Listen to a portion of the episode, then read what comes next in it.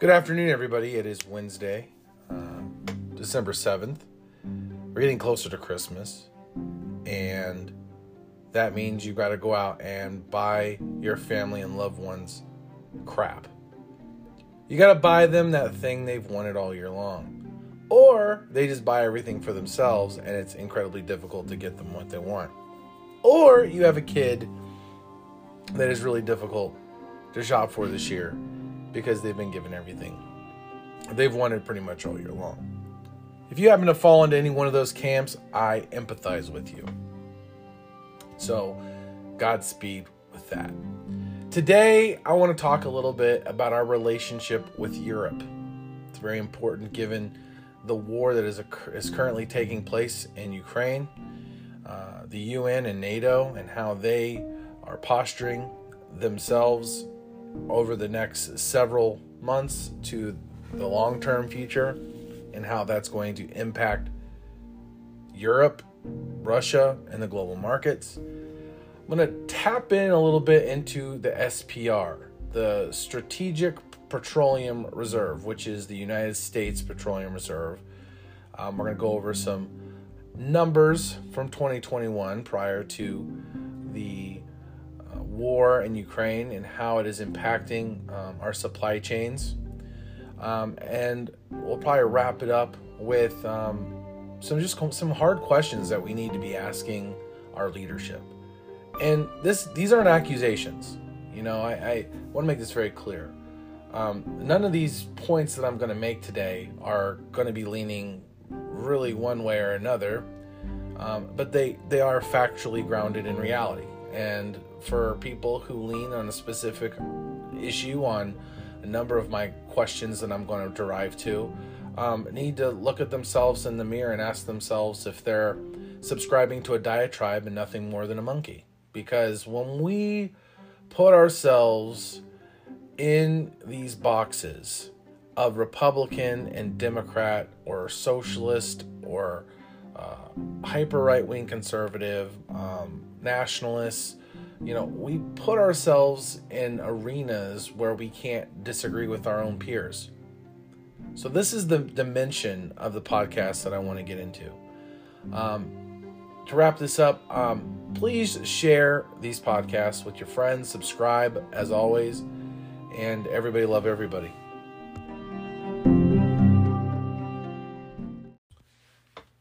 So, as I have began these podcasts over 2 years ago, I have tried to shift my reviews, my assessments of life, not on emotion or how I think, but more on the facts on the math. And I my expectation really is after listening to these podcasts you come up with your own assessment. It's by me reaching out and really giving you um, a hard understanding of the world and the macro environment that is really easy for all of us to try to understand. Now, there is a more complicated layer to this that take multiple podcasts to dive into. When we talk about Europe, we're talking about a handful of countries. We're not talking about a specific country. We're not talking about the, the fracture that is taking place in France right now with their unemployment and their cost of energy. We're not talking about the fractures in Germany when it's regarding those same issues and we're not and we have to understand that some of this is as a result of bad policy by our allies and some of it is flat out just reckless and my frustration is that the United States it's it's kind of bailing out its kids in a way we all we all have that friend that for whatever reason can't get it. They're they're pushing 40. They struggle making decisions. They're the ones that sell Amway. They're the ones doing, you know, edible arrangements. They're the ones doing those weird things, you know, trying to make a buck, the, the, the tough hustle, but they never did the work to make their life a little easier, whether it's going to grad school or getting a technical degree or going and getting a certification and any of those other things. And for better or worse, they fall on their face and mommy writes them a check and says, okay, here's your rent, honey. That's what the United States is doing right now. Because the European countries that are being impacted by this war in Ukraine, they are a result of bad policy. Now, when we talk about the big picture, the 10 year, you know, I really begin to look at the United States and our petroleum reserve and I get kind of concerned. It's not something that I like to really dive into, but over the course of the last six to eight years, the United States U.S. crude oil and strategic petroleum reserves has hovered between 650 and 620 million barrels of oil. And to put that into mathematical sense for the American people, that is really the standard in which we need to be able to thrive as a country for an extended period of time, given that we don't import any more oil. That is what props up our economy. It is the lifeblood of our economy. And the hope and the expectation is that we don't need it forever. But right now, our supply chains are broken. And the American people are stuck between a rock and a hard place because they've got to commute to work. They've got to live their lives. And it's costing the American taxpayers billions of dollars to send this oil to Europe. Now, over the last, I don't know, three to six months, really since October, we can really dive into September. The United States has been very liberally giving tons of crude oil to Europe. And they're doing this because Europe is broke as shit. They trusted way too much of Russia. They felt that um, they were going to continue to get natural gas and oil from Russia and that they would be able to run on that kind of energy for a long period of time, which is comical, really, because it's the Green New Deal 2.0. I mean, these are the countries with the Global Climate Paris Accord. It's literally the Global Climate Paris Accord that they made that basically said they were going to cut carbon emissions basically down to a tenth of what it was in 2050. And this notion that Europe is like playing by the same rules that the United States is feels very disingenuous from somebody who's looking at the math. Because every single day, the entire continent of Europe is using roughly one tenth of our entire U.S. crude oil and strategic petroleum reserve stocks every single day to keep the lights on in their cities and in the households within those cities every single day. The population centers you know, the people who vote for these policies, you know, you need to understand that we are literally right now paying the price for Europe not listening to the United States for the better part of the last five years when Donald Trump told France and told Angela Merkel and told them, listen, you guys got to get off the Russian teat because what happens when they decide that they want to go to war with an ally? What are you going to do? And guess what happened? They went to war with a non NATO ally, Ukraine. So we are currently, as of today, sitting on 387 million barrels, down from 630. We've literally cut our petroleum reserve in half bailing out our European allies. Now, my friends on the right of this issue like to make comments about how we've just been giving it away. And what's important to understand are the fundamentals of the SPR and how much it actually costs. Um, for the United States, it costed us just under $30 a barrel.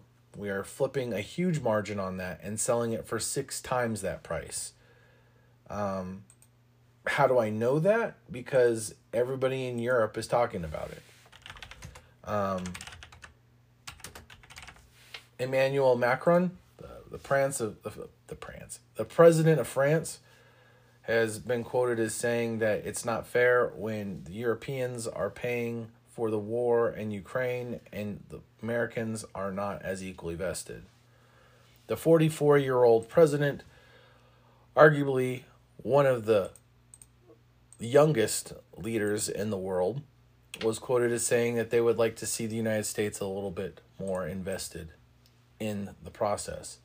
And in Europe, uh, they're paying roughly $170 a barrel um, to what we paid 30 in the global market right now is hovering around 90. So you, you look at the math there, they're paying nearly double the market rate for oil that we paid at $29.7 a barrel.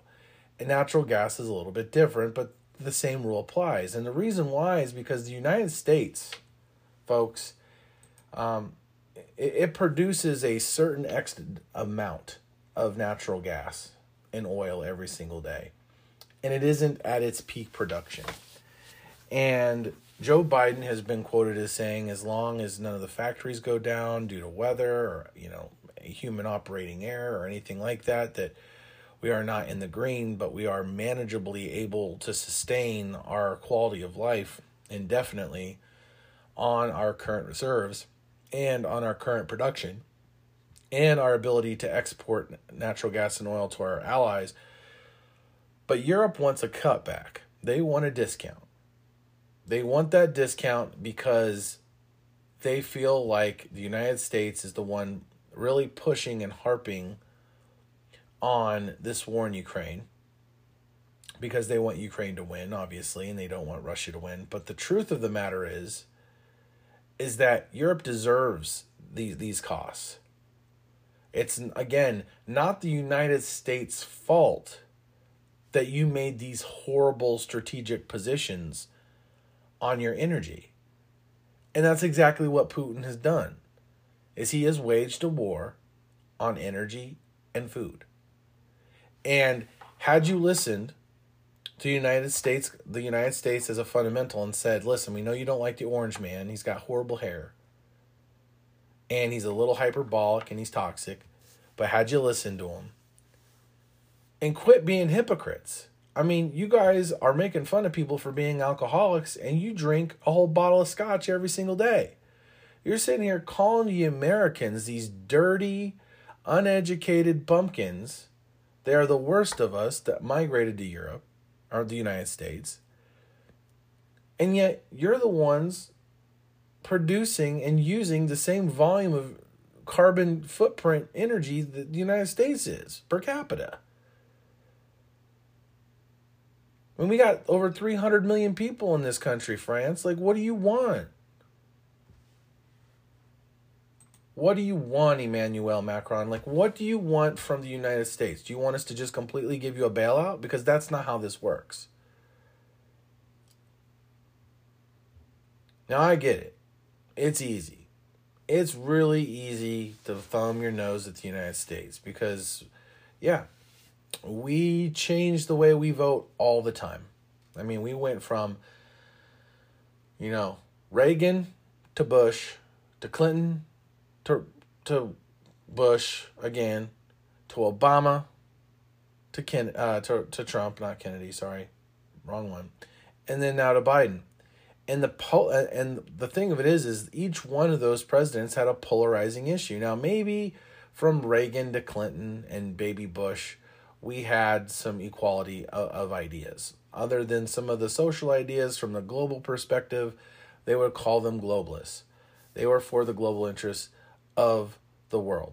But since Obama left office, we have become a more nationalistic country worried about current policies in the United States. And the result of that has been a more secure economy. When Europe fails, we fail a little bit, but we're leveraged. We don't have to rely on Europe to stay afloat. Europe, however, has to rely on all of Europe, and they have to rely on the United States to ensure that we can supply them with resources. Uh, this notion that we need to give them an at cost discount or a lesser discount because of how much it costs to ship crude over to your country by boat, by the way, is an unfair ask. And the ask that I have for you, number one, is why did you allow yourself to position yourself in such a weak position with Russia, France, Germany? I mean, you two are the most responsible here because you two are the power brokers in, in European Union. Like Turkey plays a big factor in that too because of their location and their proximity to Russia and the Middle East. But by God, I mean, you guys are the ones sucking the teat dry of that oil and that natural gas coming from Russia. Why did you allow that? You guys are supposed to be off the you guys are supposed to be on green energy by 2050 because climate change. The earth is going to turn into a microwave in 2050 if we don't. But you're not doing that. In Germany and in Denmark, they cut cut cut um shut down nuclear power plants because of the risks and they're using the nuclear power plant narrative when we talk about Ukraine and them being soft targets to the Russian shelling that's going on and how they're at risk of having radiation leak. But the fact of the matter is, folks, Europe doesn't have enough oil in Europe to keep itself going. It doesn't have enough natural gas to keep itself going. And the United States and Europe position itself with countries that have really horrible ethics but have a tremendous amount of resources, i.e., Qatar. Over 3,000 laborers died producing and building those soccer stadiums in Qatar. Country, mind you, that's not even the size of Texas. And they have one of the largest petroleum and oil, res- I mean, natural gas um, reserves in the world that they have to share share with Iran but Qatar has the lion's share of that amount of natural gas. And who are they selling that natural gas to? They're selling, sending some to India, they're sending some to China, but Europe is definitely sucking on the teat of the natural gas from Qatar.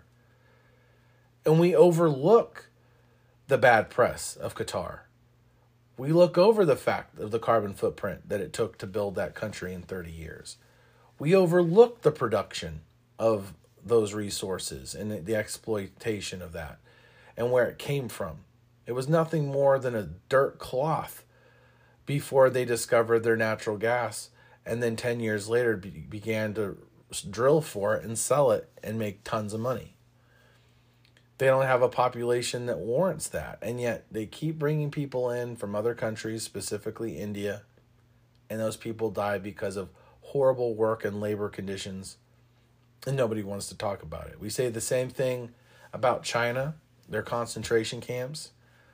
We talk about their labor camps, and people are willing to ignore that. But when it comes to Russia, we ask ourselves why did France and Germany put themselves in this position like they do with everything else? And it's because, folks, they're hypocrites. They don't care about the people in other countries because those people don't vote for them those people can't oust them out of power, at the very least. And one would argue that even those leaders don't even care about the people that are voting for them. They have to pretend. So, as we wrap this up regarding this piece, um, right now we are literally cut in half with the petroleum reserve as we stand today, much of which has been supplied to Europe. The United States has benefited a little bit from that. But oil prices are beginning to deteriorate when it comes to natural consumption, but the commercial consumption, specifically with diesel, diesel is continuing to increase. And it's increasing because of supply chain issues, but because of the war in Russia. We are all paying a hefty toll for the war in Russia, folks. We're not just paying for it in the form of diesel, we're paying for it in the form of our foods. It's a heavy inflation. Heavy. And I really dislike these agendas that the media, especially NBC, I watched the, the nightly news with them the other day, and they're talking about 18 wheelers that are energy efficient, how Amazon's got these electric power vans, and they call them just a big Tesla. And this overselling of battery power. Folks, I need you to really look up the carbon footprint it takes to extract um, cobalt, to extract lithium, and extract all these different minerals from the ground that they're stripping. What kind of machines are doing that? It's not an electric car digging digging out those holes, folks logistically driving that battery from A to B and then putting it in a car and building the car and then putting it on the road? Are they properly dis- recycling those batteries for reuse? And what's the carbon footprint for that? At the end of the day, you have to ask yourself like, as we continue to push this narrative of carbon footprint being reduced, it makes sense, but it doesn't. Like, you can't act like it's amazing because it isn't. It's an alternative and it works, but it's not amazing. And not everybody can afford it. They just can't. They can't afford it. Um, it's really disingenuous. And I think for those of you who are really interested, look at the last mile logistics that takes place between a consumer getting the good or the mail that they they want. They used the USPS postal service and UPS and FedEx a little bit for a while for their last mile logistics, but it began to cost too much with the price of gas. So Amazon, for instance, is beginning to ship their stuff out with their own cars, with their own vehicles, and they're hoping to reduce some costs that way. But it's affected their supply chain. It's affected everybody. So take some time to research this stuff, mathematically speaking. But my question, more or less, is why is Europe getting a mulligan for the bad decisions it's made? Because it's made a ton, despite the fact that we warned them. And how is reducing our carbon footprint today going to solve the war in Ukraine? The answer is ironically, reduce climate change breaks Russia. And they know it, and we know it. And that's the reason why Russia is at war with Ukraine because there's a clock on oil and natural gas. All right, everybody. Hope you enjoyed this segment. Everybody love everybody.